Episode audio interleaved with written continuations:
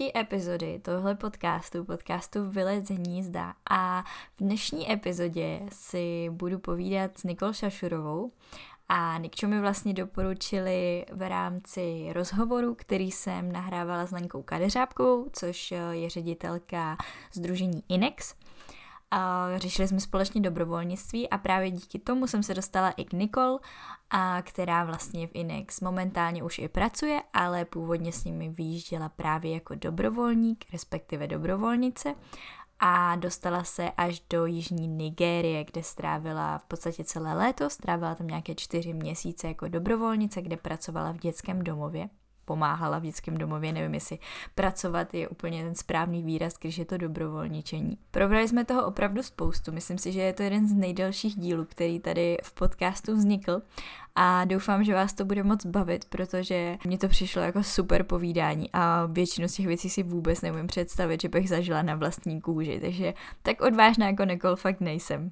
Vítám vás u nového dílu podcastu Vylec hnízda a dneska jsem tady teda s Nikčou Šašurovou. Ahoj Niky. Ahoj. A Niky je tady proto, protože vlastně je aktivní dobrovolnice a už v předešlých dílech jste měli možnost slyšet díl právě s ředitelkou Združení INEX, které se právě zabývá tady tímto tématem a přes tohle jsem se dostala vlastně do kontaktu i s Nikčou. A budeme si povídat teda o jejím dobrovolnictví, protože má zkušenosti už z různých organizací, jako je UNICEF, Člověk v tísni, Amnesty International. A já bych se teda ráda zaměřila na její dobrovolnictví nebo dobrovolničení v Jižní Nigérii, kde pracovala s vyloučenými dětmi. A mojí první otázkou teda bude, kdy jsi se poprvé Niky setkala s pojmem dobrovolnictví nebo dobrovolník jako takový? Asi nedokážu úplně přesně odpovědět kdy, spíše to byla taková, taková cesta. Na vysoké škole jsem začala hodně cestovat a měla jsem potřebný čas i hodně příležitostí. A dobrovolnictví vnímám jako velice smysluplné trávení volného času a vyžaduje ohromnou motivaci a upřímnou víru v poslání dané organizace nebo, eh, nebo projektu. Eh, vlastně vytváří takové unikátní spojení s místní komunitou a má moc otevřít i pro dobrovolníka zdánlivě eh, takové zamčené dveře, a mhm. sám ten dobrovolník vlastně dostává hodně prostoru k rozvoji sebe sama a k reflexi sebe sama a e, během cestování třeba je to hezký nástroj e, nebo způsob, jak se více spojit třeba s lokální komunitou. Spíš bych řekla, že to byla taková cesta na cestách, dostání se k dobrovolnictví. No a teda poprvé se s tomu dostala během té střední školy, tak začínala si třeba i nějakým jako menším dobrovolnictvím, ne úplně takovýma těma většíma výjezdama, ale třeba něco ve tvém městě, ve tvém okolí? Uh, jo, já úplně poprvé, co jsem dobrovolničila, tak bylo na střední škole, uh, kdy jsme se se s mojí spolužačkou uh, ze, ze, ze třídy uh, zapojili do kampaně Světušky, a to je dlouhodobý projekt nadačního fondu Českého rozhlasu, který pomáhá těžce zrakově postiženým. A přihlásila jsem se proto, že já sama mám vlastně od mala zrakovou vadu a proto jsem vlastně k této iniciativě měla blízko. A, a vlastně každoročně od roku 2003 až do minulého roku, kdy byl vlastně konec tady této kampaně, se pořádají vždycky v září sbírkové dny po celé České republice, a lidé tak mohou podpořit vlastně projekty světlušky tím, že si od dobrovolníků kupují takové charakteristické tykadýlka, anebo třeba různé svítící přívěsky, nebo prostě takové drobnosti. A, a vlastně dobrovolníci vybírají peníze na tyto projekty. Super, to je takový pěkný start si myslím, že když člověk ne, není úplně hned na nějaké výjezdy do třeba země třetího nebo prostě rozvojové země, že jo, a takhle a říká si, že na to prostě není, tak může začít tady tím malým krůčkem a pomoct třeba i u sebe někde ve svém vlastním městě, nemusí k tomu cestovat na druhý konec světa. To určitě, s tím souhlasím No a když si teda potom to nějak rozvíjela, tak eh, jaký byl tvůj první výjezd právě do toho zahraničí? Kam jsi se rozhodla vyrazit jako první a pomáhat? Uh, já jsem teda přímo jumpnula na uh, projekt v Nigerii, o kterém jsi se už zmiňovala. vlastně během cestování a často i dobrovolničím, takže to nebyla jako kdyby jedna ojedinělá událost, ale eh, byla to jedna jediná událost, kdy jsem cestovala kvůli dobrovolničení a bylo to mhm. právě do Nigerie. Ah, tak to byl velký skok. bylo to docela, bylo to docela velké, no, pro mě i pro všechny kolem mě.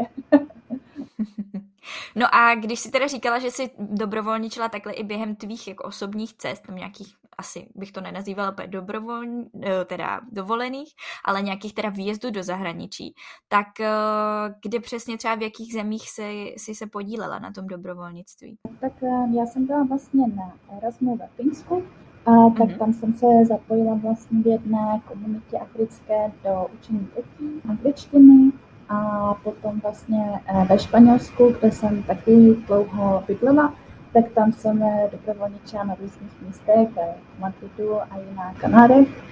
A potom eh, vlastně jsem bydlela i v Řecku, takže v Řecku jsem pracovala pro jednu organizaci, která zachraňovala jídlo z trhu, kdy vlastně po těch trzích zbyla spousta jídla farmářům, který by oni vlastně jinak vyhodili takže jsme to vyspívávali a pak se to vlastně pozvalo uh, třeba uprchlických táborů a podobně. A pak samozřejmě taky v České republice a tady, jak jsem zmiňovala. Ty jo. Tak to toho máš za sebou opravdu hodně. Je, já tak ráda jako vždycky, když cestuju, tak uh, nějakým způsobem uh, vracím takhle té komunitě to, že tam můžu být a že prostě mě hostují a e, že můžu mít vlastně ten zážitek na jejich území a v jejich e, domáckém prostředí. Je to fajn. A hlavně člověk takhle spojí vlastně příjemné s užitečným. jo, rozhodně. No a když se teda vrátíme zpět k té Nigérii, tak eh, jak jako přišel nápad na to vycestovat do, do Afriky, do takovéhle země? To byl můj hodně velký sen. Jako třeba někteří lidi mají eh, za cíl prostě dosáhnout na nějaký kariérní post nebo si třeba pořídit dům, tak na mojem takovém bucket listu je z 99% jsou místa, která chci navštívit, nebo na která se chci podívat a abych to teda upřesnila, já jsem studovala mezinárodní rozvojová studia na Univerzitě Palackého v Olomouci. A no, to jsme teda... studovali stejně. tak to jo. uh, takže uh, v rámci studií vlastně bylo taky cílem se naučit, jak řešit různé otázky udržitelného rozvoje, především vlastně v zemích globálního jihu. Já se považuji spíš za takový pragmatický typ, takže jsem si říkala, že nejlepší bude, když se tam prostě rozjedu a zašiju prostě realitu globálního jihu na vlastní kůži. Mm-hmm. Takže uh, to byla asi ta skrytá, nebo ne až tak skrytá motivace. Chtěla jsem jít do subsaharské Afriky, neměla jsem úplně konkrétní představu jakože o zemi. O tom uh, rozhodla potom, uh, když jsem se dívala vlastně do Inexi databáze, a projížděla jsem si ty projekty, jaké jsou prostě v zemích subsaharské Afriky. A tak eh, mě nejvíce zaujal ten, který byl v Nigerii, který byl právě s vyloučenými dětmi. Já pocházím z učitelské rodiny, a k dětem mám hodně blízko a myslím, že to s nimi i umím. tak jsem si vybrala právě jako, jako první projekt právě tento ten v Nigerii ve státě Ogun, Eh, což je eh, nedaleko původního hlavního města eh, Lagosu. A na jak dlouho tady ten projekt teda byl? Ten projekt se můžou dobrovolníci hlásit v průběhu celého roku. Tady u těchto vlastně dlouhodobějších, nebo vlastně když se cestuje třeba po nějaké větší vzdálenosti, často právě v zemích globálních tak, tak tam je většinou podmínka, že třeba dobrovolník tam musí zůstat jeden měsíc, nebo mhm. záleží na té organizaci. A zvláště třeba pokud se pracuje třeba s dětmi nebo prostě s nějakou vyloučenou komunitou, která si prostě potom k vám vytvoří nějaký vztah, tak není úplně na místě, aby tam člověk třeba přijel na uh, týden nebo 14 dní. Mm-hmm. Takže to bylo spíše na mě, kdy se vlastně ptali, uh, jaké já mám časové možnosti a uh, já jsem vlastně měla zhruba čtyři měsíce uh, mezi spoluškolím, mezi vlastně semestry takže to bylo, mm-hmm. se, když to byla tato délka. Takže jsem tam byla necelé čtyři měsíce, vlastně červen až září. A co na to rozhodnutí říkala třeba rodina nebo tvoje okolí, že vyrážíš do Nigerie na čtyři měsíce? No, uh, popravdě, rodina teda moc nadšená nebyla, nereagovali úplně moc dobře. Uh, nikdo mě úplně jako v tom nepodporoval, uh, dokonce mm-hmm. prarodiče se mnou nemluvili několik měsíců. Ale myslím si, že to bylo, uh, že by třeba teďka brali už úplně jinak, protože už jsem hodně cestovala a bydlela jsem prostě v různých zemích a prostě jsem, mám jako jiné zkušenosti, na které oni už se tak trošku jako zvykli na ty moje nápady. Tehdy to bylo takové uh, asi uh, taková jako první větší cesta, taková první větší zkušenost, na kterou jsem navíc sama. Takže uh, s odstupem nějakého času chápu trochu jejich obavy a uh, takovou reakci, která prostě byla vyvolena, vyvolena s strachem prostě z něčeho, co nechápali, nebo prostě třeba nemohli si to dokázat představit a uh, ale tenkrát mě to hodně mrzelo a, a, a docela mě to stresovalo, že prostě jako ty tu podporu třeba v tom nemám úplně. Ale myslím, že mhm. zpětně uh, se na to každý kouká jinak. Ještě mě napadlo, že v tom roce 2014 vlastně zrovna, když já jsem tam odjela, tak potom vlastně vypukla v západní Africe obrovská epidemie eboli a, a, a bylo to vlastně i ve všech médiích, jako v České republice, protože to bylo vlastně opravdu velké. Eh, ve, ve, ve více zemích, uh, takže to myslím, že moc nepřidalo. Určitě to věřím, no, jako hlavně ještě mi přijde, že my v Čechách máme tendenci Afriku vnímat jako takový jeden stát, takže jakmile se něco děje v jednom státě, tak už to vidíme na celém tom kontinentě. Hmm, a celkově asi prarodiče tady ty věci snáší trošku hůř, no, tím, že jsou starší a třeba tady ty věci neznají a taky neměli tu možnost cestovat takhle, tak asi to pro ně je trošku nepochopitelné. No, no, spíš jako, tak si myslím, že to bylo spíš něco jako nepředstavitelného, co třeba te, eh, pro ně nebylo vůbec ani jako uskutečnitelné, takže to bylo prostě takové neznámo a prostě nevěděli, co se může stát. No. A potom eh, víme, jak eh, se reportuje o Africe a mhm. o ebole ještě a prostě všichni tam umírají a prostě to je to je katastrofa, že jo. takže, takže i když tohle jsou třeba jediné zprávy, které vlastně dostávají, tak eh, jako je to pochopitelné z jedné strany. Ale samozřejmě, když člověk jako kdyby tu podporu hledá nebo ji potřebuje v té čáté přípravné fázi, kdy to úplně taky nebylo všechno jakože po másle, tak, eh, tak mě to mrzelo. No. Ale teďka to samozřejmě mhm. rozumím tomu, jakože s odstupem času. Mm. No moje babička je na tom jako podobně. Já si myslím, že kdybych chtěla já odjít od Afriky, tak se mnou taky nemluví. Protože stačilo, že můj přítel je z Kolumbie a už si myslí, že prostě prodává drogy, protože má ráda moc narkos. Takže si myslím, že by to bylo u nás velmi podobné. tak s tím se dokážu stotožnit. No ale zmiňovala si teda ten proces přihlašování, nebo celkově vlastně te, tu přípravnou fázi. Tak co všechno si musela udělat? Co všechno si vyřizovala, nebo musela si nějak jako vyřešit, než si mohla vyrazit a jako reálně odcestovat? Uh, tak to přihlašování jako samotné není až tak náročné a moc se neliší od toho, když třeba člověk chce vyjet uh, do nějakého evropského státu. Uh, v té první fázi vlastně, teda když to budu brát eh, přes Inex, jak se přihlašuje, tak eh, se vlastně najede do té databáze a člověk si právě vybere jeden až tři projekty, které se mu líbí a seřadí je podle toho, eh, jak, který chce prostě mít prioritní, takže potom vlastně, když Inex obdrží tuhle přihlášku, tak vezme ten, který je daný jako první priorita a požádá partnerskou organizaci na tom místě, kam chceme jet dobrovolničit, jestli mohou přijmout tady tohoto dobrovolníka a uh, pokud ne, tak to stejně se opakuje tedy s druhou a třetí prioritou. Pokud ano, uh, tak tady takovéto oficiální přijetí nebo obě dvě organizace tedy už ví, že dobrovolník má zájem tady o tuto zkušenost a v případě teda toho, že se jede do země globálního jihu, tak uh, se dobrovolník musí přihlásit na uh, speciální školení, uh, které jinak pořádá právě taková, jako kdyby taková předodjezdová příprava pro toho dobrovolníka. je to většinou víkendovka, kde se vlastně interaktivní hravou formou snaží předat informace, které prostě může dobrovolník potřebovat třeba o nějakém etickém způsobu focení, a, nebo jak třeba reportovat z toho daného místa, anebo co je třeba kulturní šok, anebo jak zvládat třeba některé náročné situace, eh, ve kterých se dobrovolník může ocitnout.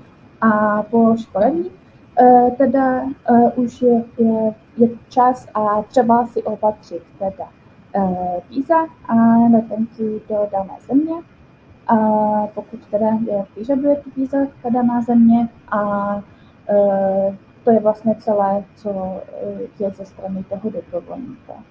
Takže vlastně oproti evropskému projektu je tam navíc jenom ten krok toho uh, víkendového školení a zhánění těch Super. No a když jsi teda říkala, že se tam člověk může dát víc projektů, tak měla si tam nějaké záložní projekty, anebo jsi měla jenom tady ten jeden? Eh, měla jsem, měla jsem právě proto, jak jsem říkala, že jsem nebyla úplně jako rozhodnutá třeba, že chci do jedné země, Uh, takže jsem tam měla ještě na druhé možnosti, myslím, byl jeden projekt v Tanzánii, a pak další byl, myslím, v Keni. Aha. Takže jsem měla tady tyhle tři. Ale tím, že jsem vlastně jako první dala tu Nigerii, tak eh, a na tu Nigerii mě přijali, takže potom už vlastně ty další ty možnosti jsou uh, spíš, spíš záložní, takže se nevyužili mm. No a do Nigerie teda uh, vlastně výzum potřeba je, tak eh, jak si řešila tohle? Člověk asi musí na ambasádu a podobné věci. No, to bylo docela zajímavé, zrovna s mými vízy. Eh, teoreticky ano, do, eh, do Nigerie jsou samozřejmě třeba víza a teoreticky drahá ani až tak nejsou. Mm-hmm. Před tou dobou, kdy jsem žádala já, tak se dalo vlastně zažádat elektronicky přes přes internet o spusku na ambasádě, eh, kam se pak člověk dostavil osobně, kde prostě měl vyplnit nějaké další papíry a eh, to mělo být všechno v teorii. Každopádně, každopádně, mě to stalo docela hodně nervů, protože jsem musela jet na tu ambasádu asi čtyřikrát a tehdy jsem ani nebydlela v Praze, takže to bylo docela jakože velké jako přítěž vždycky tam jet, uh, protože nedokázali pochopit, že jako já tam sama jako chci jít dobrovolničit na čtyři měsíce a ještě prostě do takové oblasti, kde já jsem, kde já jsem žádala a ještě tam viděli jasně, kde budu ubytovaná a takhle. Takže se jim to vůbec nestálo a pořád ode mě žádali nějaké další dokumenty.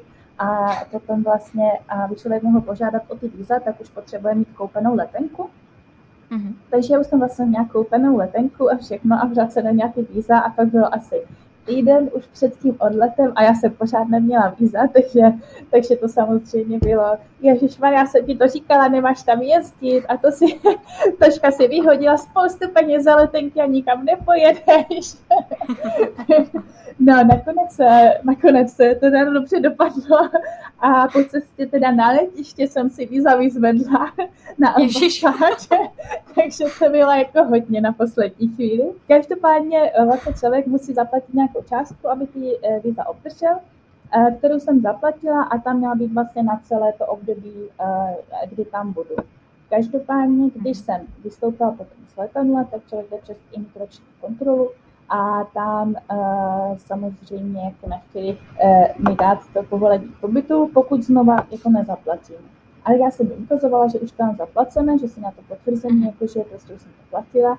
A teď oni asi chtěli prostě nějaký úplatek, nebo prostě asi chtěli zkusit, jak hloupá jsem, jestli to zaplatím znova, nebo já nevím. a, uh, no, takže prostě jsem tam byla hrozně dlouho, asi čtyři hodiny jsem byla na to imigračním Eh, kdy prostě nechtěli dát to razítko o povolení k pobytu. Nakonec mi ho tady dali, asi fakt po dlouhé době. Já už jsem ani nedoufala, mm-hmm. že prostě ten člověk se tam měl vyzvednout, takže na mě ještě bude čekat po takové době. A no, ale dali mi vlastně to razítko jenom eh, na 14 dní, jako povolení k pobytu. Eh, takže po 14 dnech jsem musela jít znova si víza prodloužit na imigrační a samozřejmě znova zaplatit za to prodloužení. A mm-hmm.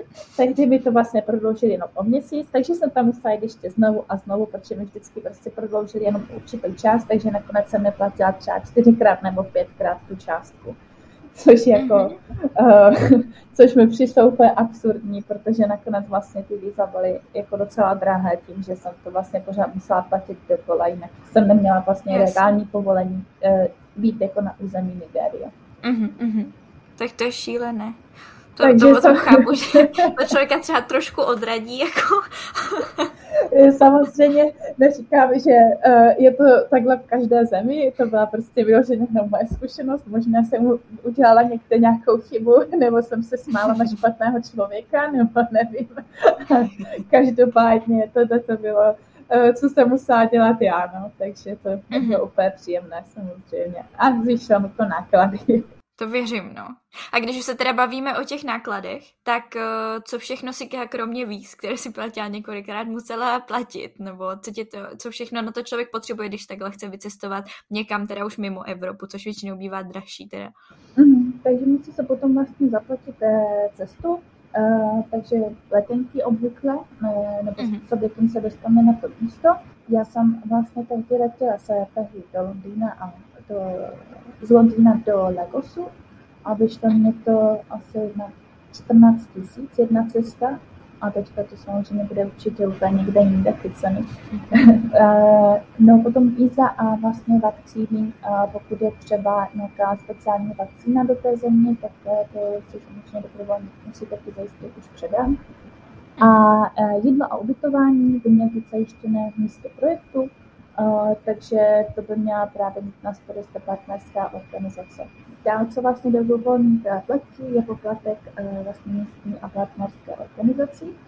Uh, místní v tomto tom případě INET, kdy se vlastně platí registrační poplatek a potom to školení, ale to bylo třeba na těch 800 korun, myslím. Mm-hmm nějak jako na je černá závěrečná částka oproti těm ostatním, které vlastně člověk musel eh, zaplatit. No a potom té místní partnerské organizaci, to už bylo hodně, to já jsem platila asi 250 euro na měsíc, ale na druhou stranu eh, většinou tady tyhle ty větší poplatky mývají eh, organizace na globální úrovni, protože je to vlastně jejich jediný, většinou jediný způsob financování protože nemají třeba dotační programy jako my, nebo prostě Evropskou unii, kde prostě, která vypisuje spoustu grantů.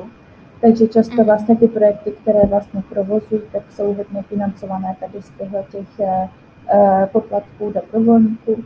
A mhm. s tím uh, počítám a i s tím jako uh, nevidím v tom nic jako špatného, protože vím, že o tom veliká diskuze si dobrovolníky, proč by někdo měl platit, když jede dobrovolnici. Tak mm-hmm. zase, když se na to podíváme tady z tohoto pohledu, tak já si myslím, že to rozhodně si nedává smysl. Jasně. Já jsem se právě dívala, že vlastně třeba země v Jižní Americe, v Africe, v Ázii, takže většinou ty projekty mají nějaké trochu vyšší poplatky, mm-hmm. než teda když člověk chce někde do Evropy. Ale tak zase dává to smysl, protože ta organizace toho člověka živí a ubytovává a taky asi nemají úplně finance na to tam prostě ubytovat několik nebo minimálně jim poskytovat jídlo tolika lidem, když tam přijede několik dobrovolníků. Je to tak, no a hlavně eh, právě jak jsem zmiňovala, tak oni třeba část těchto poplatků hradí i vlastně náklady třeba na svoje zaměstnance nebo na mm-hmm. té organizace nebo toho konkrétního projektu, což třeba u neziskovek v Evropě často vlastně jsou třeba granty nebo dotace, ze kterých se to hradí. Mm-hmm ale uh, když jsem se vlastně ptala té místní organizace, které, která mě hostovala v Nigerii, tak říkala, že třeba prostě vůbec nemají žádnou takovou možnost získat nějaké granty nebo dotace. Takže většinou jsou to vlastně buď dary od soukromých dárců, nebo tam hodně začaly uh, postali, že třeba darují na nějaké projekty, uh, nebo mhm. nějaké křesťanské organizace, a, a nebo to jsou právě tady tyhle ty poplatky dobrovolníků. Takže Mm-hmm. Uh, není to nic, jako na co by se třeba mohli spolehnout, nebo uh, vystavět na tom nějaký trvalý budget, si myslím. Yes. Takže jako mm-hmm. z mojí strany to určitě dává smysl. A jo, já jsem peníze, tím... které by jim šly do kapsy. jo, jo, jo, jo, jasně. No a já jsem samozřejmě na tom, uh, měla jsem to vymyšlené, protože jsem věděla, že tohle to vlastně bude třeba všechno zaplatit. Takže jsem vlastně po prváku na vysoké, tak jsem měla do Norska, díky kamarádovi jsem mohla pracovat celé léto v Norsku na jedné biofarmě.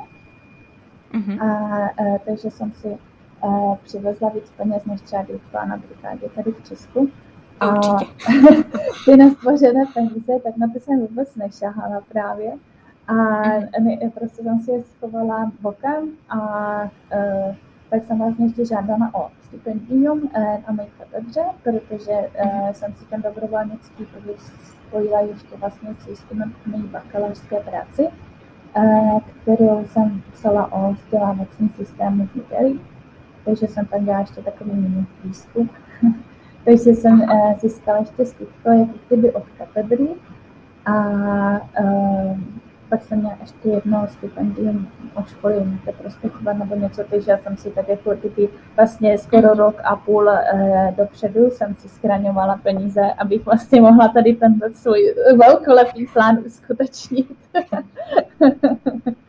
Ale to je super, že jsi byla tak jako ducha přítomná, že už jako od prváku jsi tak střádala ty peníze, že to asi není zrovna tady tenhle výlet nebo teda výjezd není úplně něco, co můžeš financovat ze dne na den, přece jenom i letenky a všechno jako mm-hmm. něco stojí. Jo, jo, určitě, jako tím, jak jsem říkala, že já jsem vlastně, nebo úplně jako nikdo v tom nějak extra jako nepodporoval, takže uh, uh, jako student prostě nevydělává, jo, a nakonec mm. prostě se třeba dostane, uh, nakonec jsem se dostala třeba na částku třeba 100 tisíc, že mě to stálo, jo, nebo mm. něco třeba kolem 100 tisíc, což jako úplně jako studentka prváku nemám na účtě, jo.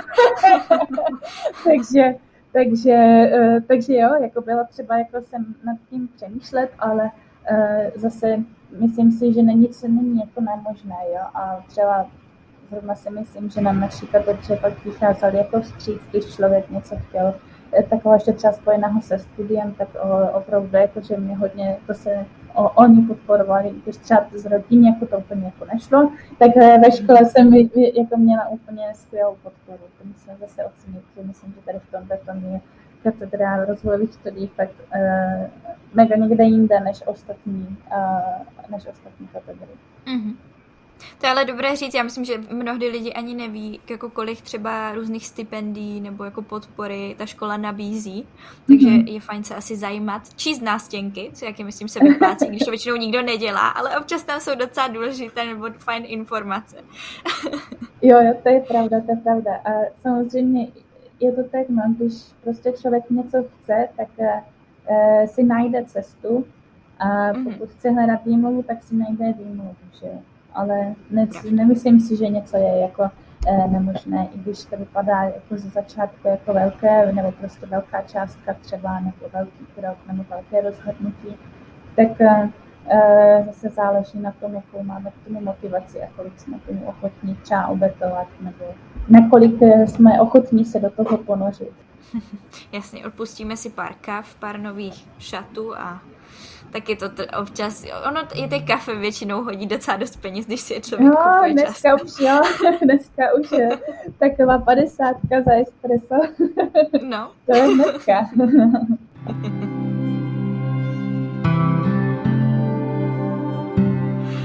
Zmiňovala si teda ale i jako vakcíny, než si odjížděla, mm-hmm. tak na co všechno se musela očkovat? Protože přece jenom je to Afrika. Vlastně jedinou povinnou vakcínou pro vstup do země ve většině zemí subsaharské Afriky je žlutá zimnice.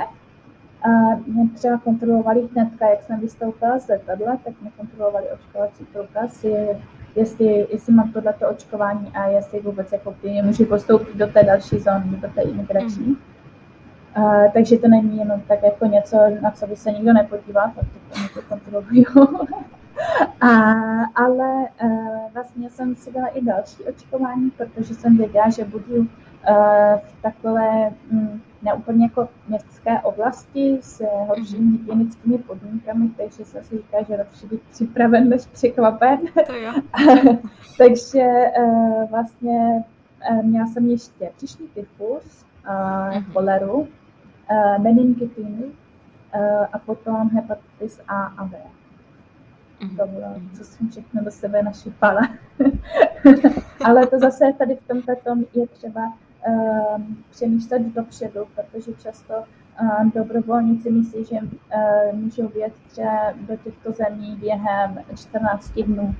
Jo, tož obvykle jako vyžaduje trošku jako lepší plán, protože třeba tady eh, v případě těch vakcín nejde prostě našupat všechny jako během jednoho dne. Jo, takže já jsem třeba tady tyhle, ty, které jsem zmínila, tak jsem uh, vlastně během půl roku asi jich na ně dokázala, protože na všechno je jenom jedna, uh, jedna dávka, některé mají více dávek a podobně, takže Uh, a asi tam musí být i nějaký možná odstup mezi nimi, že? A jo, jo, určitě, určitě, určitě, jo. je, je právě přesně tak. Některé jako kdyby jdou zkombinovat, myslím, že jednou jsem měla jako kdyby dvě vakcíny na jedno, ale, mm. ale většinou se to úplně nedoporučuje. No, nebo mi říká paní doktorka, že se to nedoporučuje právě proto, že často píchají vlastně zárodek jako té nemoci, že jo, aby se vytvořili mm. proti tomu uh, jako obrané látky. Takže ono by to se nebylo úplně příjemné mít v sobě uh, kousek a meningitidy dohromady. To asi ne, no. Ještě já mám vždycky takové šílené reakce, horečky, takže si myslím, že by to bylo docela drastické. Já jako pravdě jsem ani žádná reakce neměla. Teda po té meningitidě trošku to jsem byla taková jakože ospala, ale uh, mm-hmm. neměla jsem žádnou jako výraznou reakci na nic. Takže to musím zaklepat, že bylo uh, díky bohu. A nakonec se to teda vyplatilo se nechat naočkovat? Nebo si procházela i nějakými problémy na místě? Popravdě eh, já jsem zase, abych jako to upřesnila, jsem taky trošku splachovací člověk, jo? mě zase jenom tak něco nerozhodí. Takže uh, měla jsem malárii, uh, to jsem měla, protože vlastně jsem nechtěla, ani se to nedoporučuje třeba brát antimalárika po tak dlouhou dobu, protože to jsou v podstatě antibiotika. Uh, no a moji moskytiéru prokousají krysy. okay. takže, takže eh, jsem měla malárii, ale uh, třeba nějaké jakože zažívací potíže, to jsem neměla. Tady dávala jsem si pozor na vodu, co piju, takže to mm-hmm. jsem si vždycky jako kupovala, abych nikde nepila prostě z nějakého uh, nedůvěryhodného zdroje. Takže vždycky jsem si kupovala balenou vodu a, a s jídlem špatně nebylo i když to mají takovou oblibu dávat hodně čili jako do jídel, nebo prostě pálie. Uh-huh. Takže jediné, co jsem měla, takže jsem se vždycky úplně totálně orosila. protože, protože tam bylo strašné vedro ještě člověk pořád do sebe spal to pálivé jídlo. Takže to já jsem byla furt durch, tak to bylo jediné, co bylo nepříjemné. Ale špatně mi z toho nebylo. Tak to je dobře.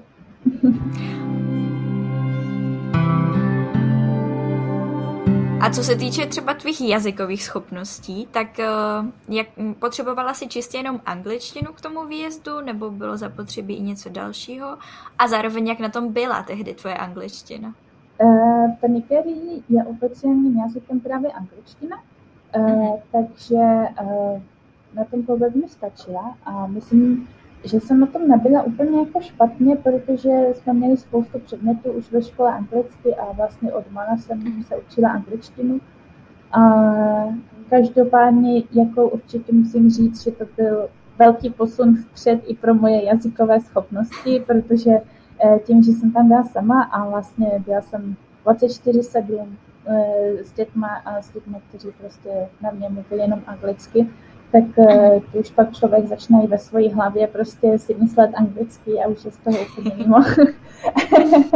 no a já jsem vlastně neměla úplně dobré spojení, nebo většinou, když jsme se třeba snažili potom s někým volat, tak to moc nešlo, takže jsem vlastně češtinu vůbec nepoužívala celou dobu. Takže potom tak jsem úplně v anglickém modu, takže to byl určitě dobrý posun. a jiný jazyk eh, jsem úplně nepotřebovala, každopádně v Nigerii uh, vlastně mezi sebou místní mluví většinou kmenovými jazyky, ne anglicky, kterých je v Nigerii přes 400. wow.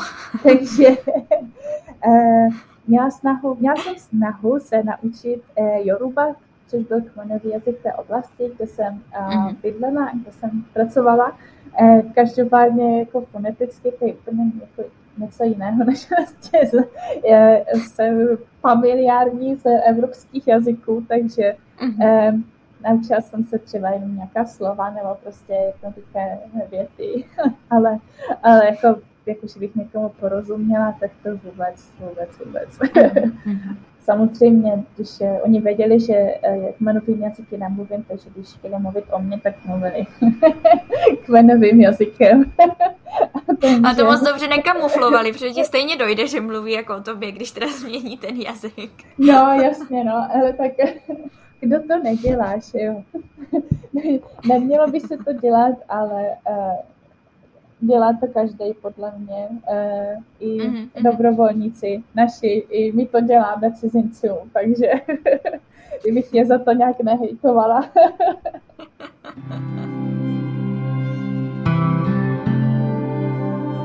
A když jsi teda dorazila, tak proběhl nějaký kulturní šok? Ty si teda říkáš si taková, jako, že tě nic moc nerozhodí, ale přece jenom to byla, byl to asi trochu jiný svět, než třeba Česko nebo celkově Evropa. Mm-hmm. Jo, jo, jo. Uh, no, uh, popravdě já jsem měla větší kulturní šok uh, ze, ze svojí cesty zpátky. to bylo pro mě Eh, to bylo pro mě asi jako horší zkušenost. Každopádně i tak, eh, když jsem tam přijela, tak určitě jedna z věcí, co mě hodně eh, co mě hodně překvapila, i když jsem, jsem samozřejmě měla spoustu toho načteného a podobně, tak mě fascinovalo to místní klima, protože jsem si asi nedokázala ve své hlavě úplně přesně představit, jaké to je prostě v takové vlhkosti, kdy 24 hodin denně.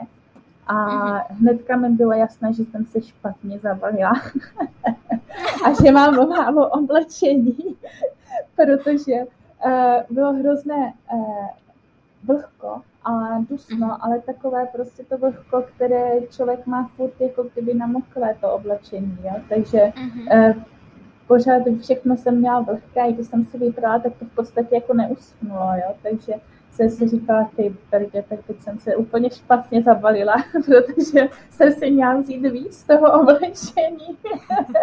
Když takhle mi to ani neschne, takže jsem stejně furt se potila a já jsem měla mokrý oblečení, takže jsem byla hruza.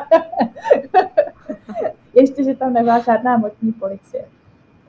no.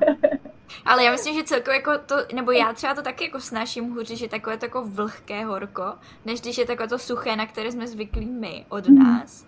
Tak to ještě tak jako nějak, no, tím, že prostě v tom třeba vyrůstáme, tak je to víc v pohodě, ale v tom vlhkém taky prostě jsem se vždycky někde umila a hned prostě vlezeš se sprchy a už se jako potíš prostě mm-hmm. šílené. Mm-hmm. A to já musím říct, já mám třeba jako horko ráda a jako vlhko mi nevadí, jo? Mm-hmm. To já zase jsem jako takový spíš jižní typ tady v tomhle ale to bylo úplně neskutečné, protože fakt to vůbec neschlo to oblečení. Už se nevěděla, co mám dělat. Já jsem to na slunku, ale to bylo furt mokré. to jsem si asi úplně nedokázala jako představit jako tu realitu té vlhkosti toho vzduchu. A další věc, jak jsem zmiňovala, tak jsem se úplně neskamarádila s místními tedy potkánky, které byly dost Aha. agresivní a byly všude přítomní.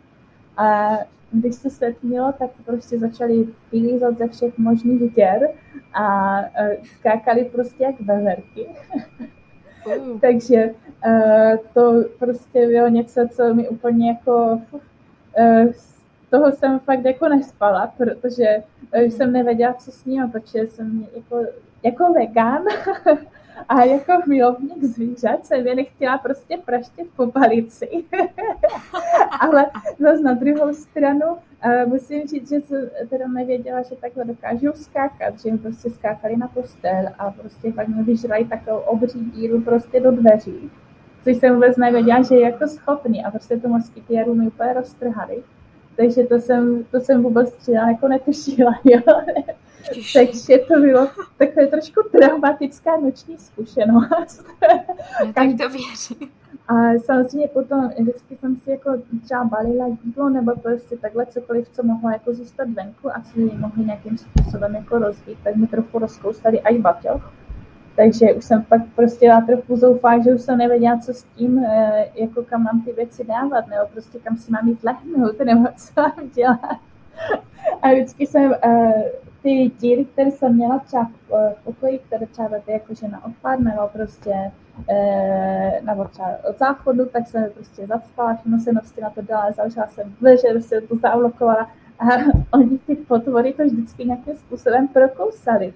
Tak to jsem třeba vůbec nevěděla, že mají takovou jako kdyby sílu, jo? nebo prostě ty dveře, ty mě úplně mhm. fascinovaly, prostě dřevěný velký dveře, třeba, já nevím, kolik mohli mít třeba, tak několik centimetrů a obří mhm. díru prostě do toho prokousali. Tak to, to jsem fakt netušila. Ježiši, to, tohle by mi teda vadilo víc než blhko, určitě. No a, a mě, jak jsi mohla usnout, já bych asi neusla, no. když bych věděla, že to třeba na mě může skočit v noci. No, no, no, to bylo právě taky, jo. Já zase musím teda zaklepat zase znala, že já mám docela jako uh, takový jako tvrdý spánek, ale vždycky jsem měla problém s tím, jako dostat se do té jako spánkové fáze, protože jak má se prostě už byla tma a ono moc elektriky nebylo, takže hnedka prostě jak byla tma, tak oni tam začali šmejdit, takže člověk to prostě slyší a teď slyší, jak tam prostě hřížou dveře, to je, prostě někdo jako pilkou pře, přeřezává, nebo že samozřejmě pak, když skákali nahoru na postel, no tak to jsem řvala. ale... To chápu. uh, no, ale um, nakonec mě přestěhovali do jednoho jiného pokoje a uh, do toho mého dali pastičky, přiznám se. Nakonec to bylo jako no tak jako myslím, v mém případě by šlo veganství určitě stranou. Nakonec to bylo vyřešené brutálně, no, takže uh, a vlastně zadělali, uh, zadělali tam, protože ten, uh, ten pokoj, řekněme, mm-hmm. tak on ne, nebyl jakože úplně jako nepropustný, řekněme. Mm-hmm. Bylo tam spousta jako dět, tak ty potom teda opravili a vy teda měli jako kdyby jenom jedno uh, tu odpadovou díru, kam tam mohli nalézt. A ten odpad potom jsem eh, vždycky jako kdyby tloukla tam potom hřebičky. tak, tak eh, někdy jsem to podařila, někdy ne, takže někdy jsem spala, ale návykla jsem si tam spát jako kdyby s tím, eh, s takovou tou rouškou, jak je na, na oči. Mm-hmm. Jak se to, už taková ta, taková ta mas, maska, no, tak to bylo, jo. Eh, hlavně kvůli tomu, protože jsem si říká, tak aspoň je nevidím, že jo, protože když se na ně koukala, tak jim tak svítí ty očka, že v těch světlech, tak jsem si říkala, ježiš, tady je, bože můj, a ještě, že jsem slepá, ještě, že jsem slepá taky na půl, takže jsem určitě neviděla všechny. Ježiš, to je strašný. A nebala se, že třeba můžou jako ublížit tobě, protože oni tě můžou kousnout, ne? Jo, jo, jo, já jsem spíš měla strach, jako kdyby mě kousli, tak že prostě tam lezli z odpadku nebo takhle, takže by to třeba eh, ne, člověk neví, že co můžou mít, co nemocné nebo takhle. Tak z toho jsem měla strach, protože jsem si nebyla úplně jistá jako místní nemocnici, po té, co jsem tam eh, párkrát jako vezla některé z děti, tak eh, se si říká, jo, tak tady nechci být. takže, takže jo, jako, jo, jako nebylo to úplně příjemné. No. Hlavně jako fascinovalo, jak se mi prostě místní smáli, že jo, že prostě No, tak jako krysy, ne, to je, co tam dělám se scénu, že? A já říkala, normální prostě. Ne. tak samozřejmě pak, jestli člověk je jako, je třeba pojmenuje, že jo, nebo a podobně. Jako, pomáhá to, jo? Nebo... jo, jo, jo, určitě, tak člověk je potom tak jako ne, eh, nedemonizuje. na přístupě všechno, to si že jo? vůbec neumím představit. No, každopádně pak pomohla, když mi spravili ten pokoj a pak jsem mm-hmm. si tam zatloukala vlastně ty hřebičky do, jako do toho odpadu, uh, takovou, hmm, takovou dasku, kterou jsem tam zatloukala, tak to uh, uh, bylo vlastně z jedné části ocelový, takže to většinou jako ne, ne, nerozbili. No. Někdy to celé jakože vy, vyrvali s těma řebičkama, ale to bylo fakt jenom výjimečně, že třeba, já nevím, dvakrát, třikrát, takže potom už to bylo v pohodě. Ale na začátku bylo fakt těžké pro mě usnout, no. a nevím, co se dělo, když jsem spala, protože to už je to mi o mě, takže jestli mě někdo kousnul, tak jsem o tom nevěděla.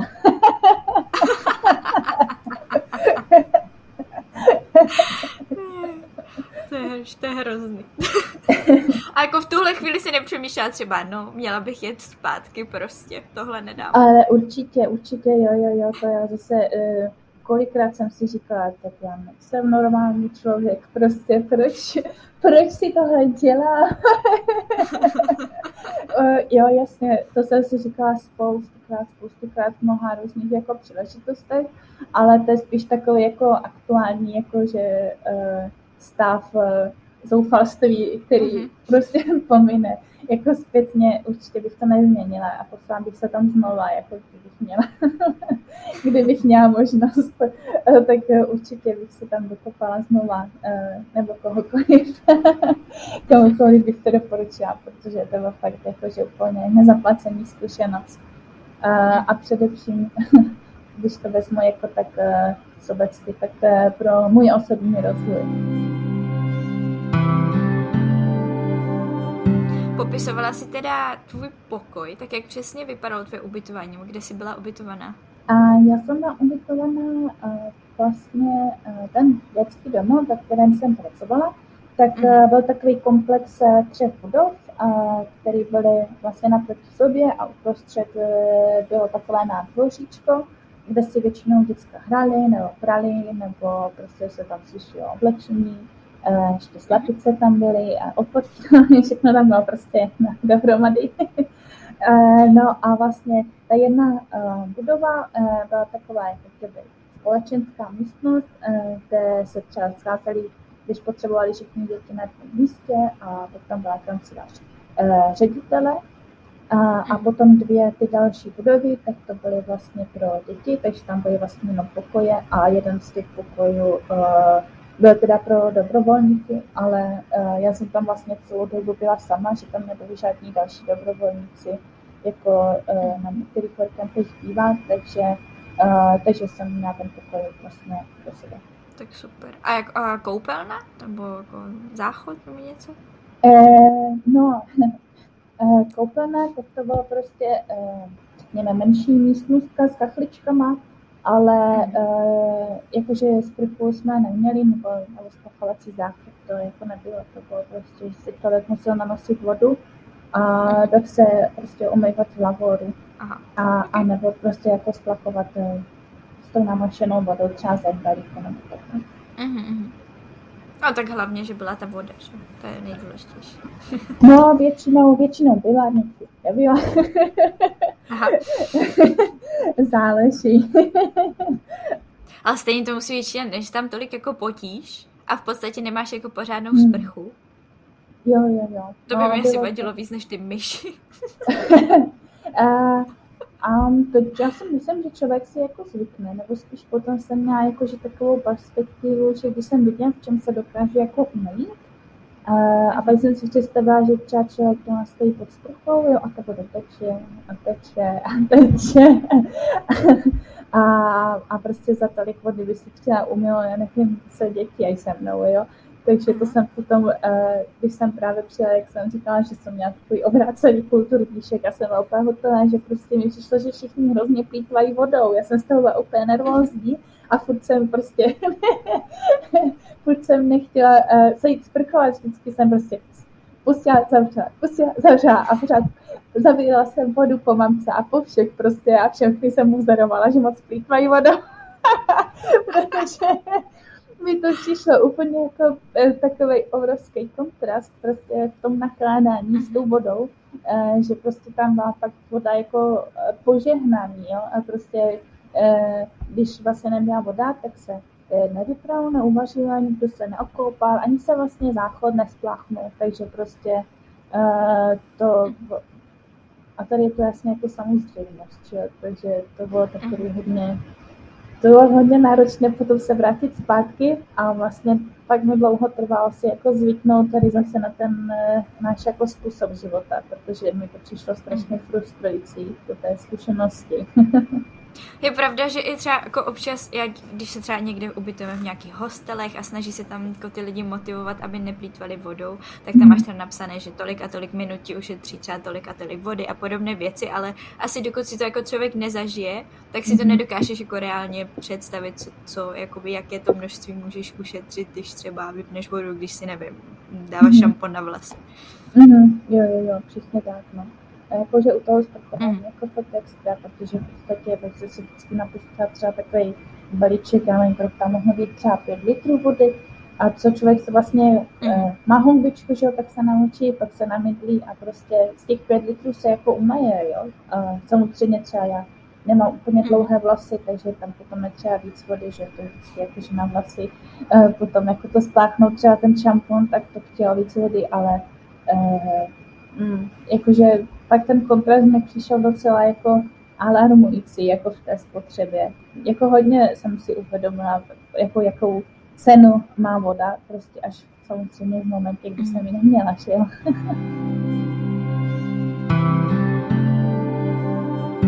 Co všechno teda bylo náplní tvojí dobrovolnické činnosti? Nebo jak třeba vypadal tvůj typický den? Tak, Jestli byl eh, nějaký takový. jo, určitě ano. Uh, já jsem vlastně teda, jak jsem říkala, tak jsem byla v tom dětském domově a v něm bylo asi 100, mm. kolem 100 dětí. Tyhle ty děti buď přivedla policie, že se ztratili nebo je někde našli, ano, prostě uh, je někdo, kdo je někde našel, nebo je prostě našli z toho domova, anebo uh, je přinesli sami rodiče nebo rodina, protože se třeba o ně nemohli starat, už měli třeba pět dětí a prostě šestý uh, už prostě neměli jak zajistit. Uh, takže a i spoustu dětí třeba mělo rodinu, ale ta rodina si jich takhle vzdala, protože se o ně třeba nemohla uh, starat. Uh, no a uh, každý den jsem vlastně stávala asi o půl páté ráno s dětskama, uh, který se vlastně chystali do školy, většina byla jako v nějakém tom školním věku. Uh, takže jsem mi pomáhala třeba se připravit eh, do školy nebo nachystat nějaké jídlo sebou a, na ráno, nebo na poslední chvíli prostě dokončovat nějaké úkoly a podobně. No a tyhle děti potom vlastně odešly uh, nějak okolo třeba uh, půl sedmé, tak šli do školy a já jsem zůstala vlastně s předškoláčky a s miminkama. A ty jsem vlastně měla na starost za tu dobu měla jsem jim pomáhat vlastně té místní organizaci se starat, ale většinou, většinou jsem s nimi byla jenom já, takže uh, úplně se nezapojovali v tom domě, nebo jim jako aktivně moc nevytvářeli žádný program. A většinou oni uh, už jako věděli a přikávali do mého pokoje a tam uh, jsme hráli nějaké hry, nebo třeba Pexeso, a nebo jsme kreslili, nebo jsme čítali nějaké pohádky a podobně a nebo oni hrozně byli takový jako muzikální, tak strašně rádi zpívali nebo tancovali, takže to byl strašný, uh, strašný randa. a já jsem sebou vlastně uh, přivezla spoustu her a karty a právě ty Pexisa a podobně, ale hm, takže na začátku to bylo hodně jako jednoduché zabavit, ale uh, později vlastně k tomu asi tou neměli úplně takový vztah, takže to třeba si odnesli nějakou kartu, když tam byl pěkný obrázek, anebo prostě se to rvali, tak to roztrhli, nebo prostě nevím, prostě se to hodně jako rychle něčilo, ten materiál, který jsem přivezla, takže tak později už to byla taková spíš jako improvizace, ale ze začátku jsem měla opravdu sofistikovaný program pro připravený. Eh, vlastně k odpoledne začaly chodit ty starší děti zase ze školy, takže jsme obvykle třeba kolem třetí eh, nebo u čtvrté, tak jsme obědvali, tak jsme se najedli spolu a, a eh, potom oni většinou byli jako kdyby v tom svém pokoji, protože oni byli rozdělení po pokojích jako podle věku, podle pohlaví. Takže hodně často jako kdyby se bavili ty děti společně, jako kdyby byli v tom pokoji. No a v tomto čase oni buď je vlastně uh, odpočívají a nebo prostě si dali úkoly nebo něco hráli a podobně. Takže já jsem, protože už byli prostě bylo hrozně moc a jsem tam byla sama, takže já jsem většinou šla jako na takovou obhlídku a vždycky jsem nakoukla do každého pokoje a pokud mi mhm. přišlo, že třeba někdo potřebuje pomoc, třeba s podáním nebo s úkolama nebo s nějakým vařením nebo tam něco vytváří nebo se nudili a zlobili, tak, eh, tak jsem se do toho vložila a, a snažila jsem si pomoct. Uh, někdy uh, jsem teda jezdila po, po školách, protože jsem sbírala data k tomu na mém výzkumu, na, na bakalářku. Jak se říká, tak jsem psala o vzdělávacím systému v Nigerii, takže jsem hodně měla zkusit ještě jako s z různých škol, tak to jsem často dělala odpoledne. A později jsem se vlastně seznámila s takovými zajímavými lidmi nebo organizacemi, takže mě třeba pozvali na nějaké jejich programy nebo na projekty, které dělali, takže jsem třeba byla ve škole a tam mě třeba pozvali jakože na geografii hodiny, takže jsem mi vkládala třeba o Evropě, Aha. anebo uh, mi se hrozně líbí jakože takový ten anglický přízvuk, protože jejich angličtina je taková jakože hodně s, s takovým přízvukem a jim se strašně líbí takový ten evropanský přízvuk nebo anglický angličtina, nebo taková ta anglická angličtina, takže prostě vždycky chtěla, když přišla na hodinu angličtiny, protože se jim rovně líbil můj přízvuk. takže jsem někdy pomáhala ve škole a nebo jsem se potom ještě seznámila s jednou neziskovkou a to se jmenuje uh, One African Child. A uh, to se mi strašně moc líbila, ta jejich myšlenka, protože Oni vlastně pořádali různé workshopy nebo přednášky a věnovali se neformálnímu vzdělávání dětí a mládeže právě v hodně jako aktuálních tématech, třeba jako finanční gramotnost nebo ekologie, které se třeba jako úplně ve školách jako nejsou na programu a třeba v té oblasti, kde jsem bydlela, ani jako celkově jako na programu oni moc jako nebyli, protože na programu bylo, co bude další jídlo a, a jestli je voda, jo. Takže prostě eh, třeba nějaké, eh, třeba nějaké volby nebo prostě nějaká politika nebo ekologie, to úplně jako eh, o tom nikdo nediskutoval. A právě tady mhm. ta ta neziskovka dělala různé jako programy a bylo to hodně jako takový, co třeba e, jsem znala, jo, ten styl, že takový hodně e, evropský, Eh, jako tím tou formou eh, třeba těch workshopů nebo jakože toho zapojení, protože takhle se třeba mhm. úplně jako ve školách jako neučí, že to je většinou jako opakování nebo jakože taková spíš jako direktivní výuka. Uh-huh. A takže potom a, jsem hodně i spolupracovala s nima eh, na některých workshopech. Takže to mm, jako typický den většinou bylo vždycky tam být jako pro ty děti, a pomoci prostě s tím, čím je potřeba. E, na druhou stranu neměla jsem úplně jako, že nějakou třeba pracovní dobu, jak obvykle bývá na workcampu. E, a často, když jsem třeba si říkala, že už mám fakt dost, nebo potřebuji si na chvíli lehnout, tak to ani nebylo možné, protože když jsem zavřela dveře, tak děti začaly tlouzt a volat na mě, takže to bylo úplně nemožné. takže, uh, takže to většinou bylo takhle, jako že jsem s ním udělala od rána v podstatě do večera, anebo jsem spolupracovala teda s někým externím až po té, takže jsem se jako chvíli seznámila s těma rytma, co tam byly. To zní teda, že jsi měla furt co dělat. uh, to jo, to jo, ale zase na druhou stranu uh, mi to vůbec nevadilo, protože jsem se snažila, jako kdyby, protože jsem věděla, že tam jsem nějaký omezený čas a nikdo mě jako třeba nanutil, jo, tady jako dělat, nebo prostě si pořád hrát s dětma, nebo prostě pracovat nějakou neziskovkou.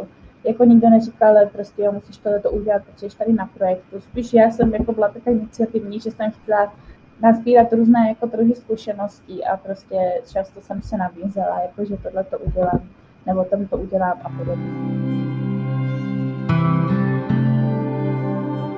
A stravu si teda měla zajištěnou tam v tom dětském domově. Asi si jedla společně s dětma, jestli to chápu správně. Mm-hmm, jo, já jsem uh, měla společně s dětma, ale uh, oni často jako kdyby měli zkušenost, uh, že když tam přijeli nějací jiní dobrovolníci, tak nechtěli mhm. jíst uh, tu stravu s těma dětma, prostě to místní. Což já jsem naopak jako chtěla, protože uh, mi přišlo jako, že uh, zajímavý prostě vyzkoušet jejich jídla, a navíc jsem zjistila, že prostě většina jako jejich jídla jsou jako hodně uh, z takových jako lokálních surovin, takové přírodní, takže to bylo sympatické, i ten jídelníček, a mi to vážně chutnalo, jo, až na to, že teda některé byly jako hodně pálivé, ale jako mě, mě to jako fakt chutnalo. A oni s tím úplně nepočítali na začátku, takže jsem prostě musela jít a říct jim, ale já chci jako s vámi jíst ty vaše jídla prostě. Já si nebudu tady dělat, já vím, špagety nebo prostě něco, jo. Takže z toho byli trošku jako překvapení, jako musela mm-hmm. jsem si o to říct. Ale jako měla to být samozřejmost, protože vlastně jsem tam pracovala za jídlo a za ubytování, takže to měla být samozřejmost. Uh, ale asi potom jako se mi to snažili vysvětlit takhle, jako že prostě nikdo z dobrovolníků, co tam byli předtím, tak o to jako zájem neměli a chtěli si prostě vařit svoje vlastní jako jídla mhm. a prostě to, co třeba znají. Takže prostě z toho byli překvapeni, ani nepředpokládali jako už dopředu, že já třeba bych chtěla jako s nimi jíst. Ale pak jsme si to mhm. vytříkali, takže pak jsem jedla s nimi. občas jsem teda, uh, občas jsem si něco dokoupila, protože jejich porce jsou jako úplně minimální. a já fakt ráda jím, takže občas já jsem si jakože něco dokoupila, no. Ale mm-hmm. to jakože asi uh, nebylo to jako nutné. Spíš tak jako uh, abych se jako cítila komfortněji třeba, nebo yes. uh, když jsem viděla něco třeba, co jsem znala, nebo něco takového, tak, tak jsem si to třeba koupila, abych jako uh, si udělala dobře. A říkala jsi, že jsi teda vegan, tak nebyl třeba problém v tomhle? Uh, ne, ne, ne, protože ono zase na druhou stranu tam je um, maso je spíš jako taková, jakože luxusní komodita, takže i když oni mhm. třeba měli jídlo s masem, tak to byla spíš taková kost z kůží.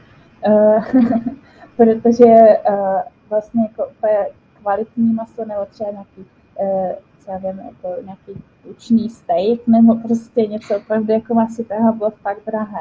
Takže mm. prostě nakoupit třeba toto pro 100 dětí, mm, to nebylo úplně jako že na uh, možné a proveditelné. Mm.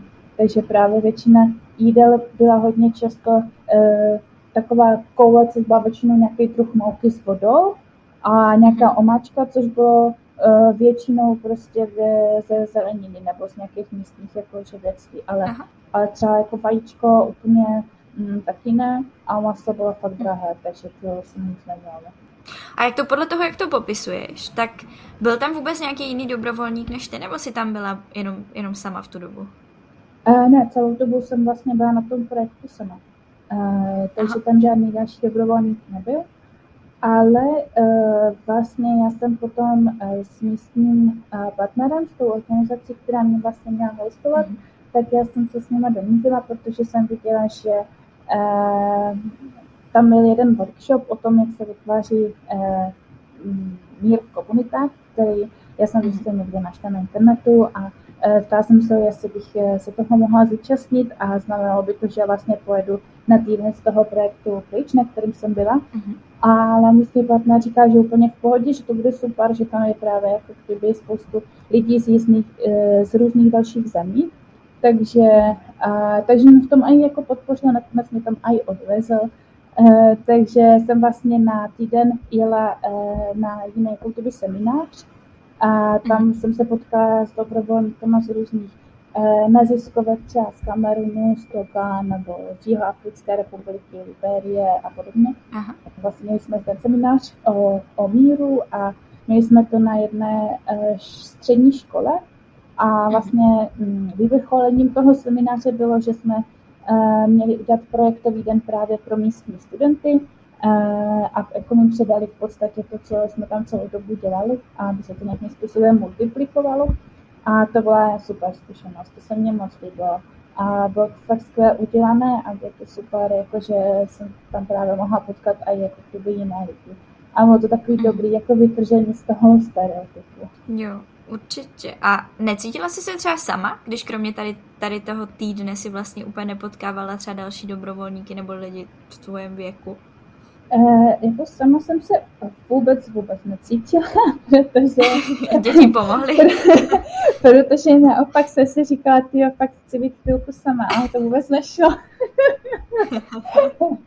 takže, uh, takže to jako ne. Uh, určitě jakože ani jako tak v podstatě věkově jsme si nebyli daleko, protože třeba ty starší mm. děti měly třeba 18, 19 a já jsem v tom věku měla 20, čerstvých 21. Takže mm. prostě ty nejstarší děti, co tam byly, tak jsme se byli jako věkově děti, já říkám děti, spíš mladiství, že a, tak jsme si byli jakože věkově blízko, takže to asi, eh, to jsem neměla problém.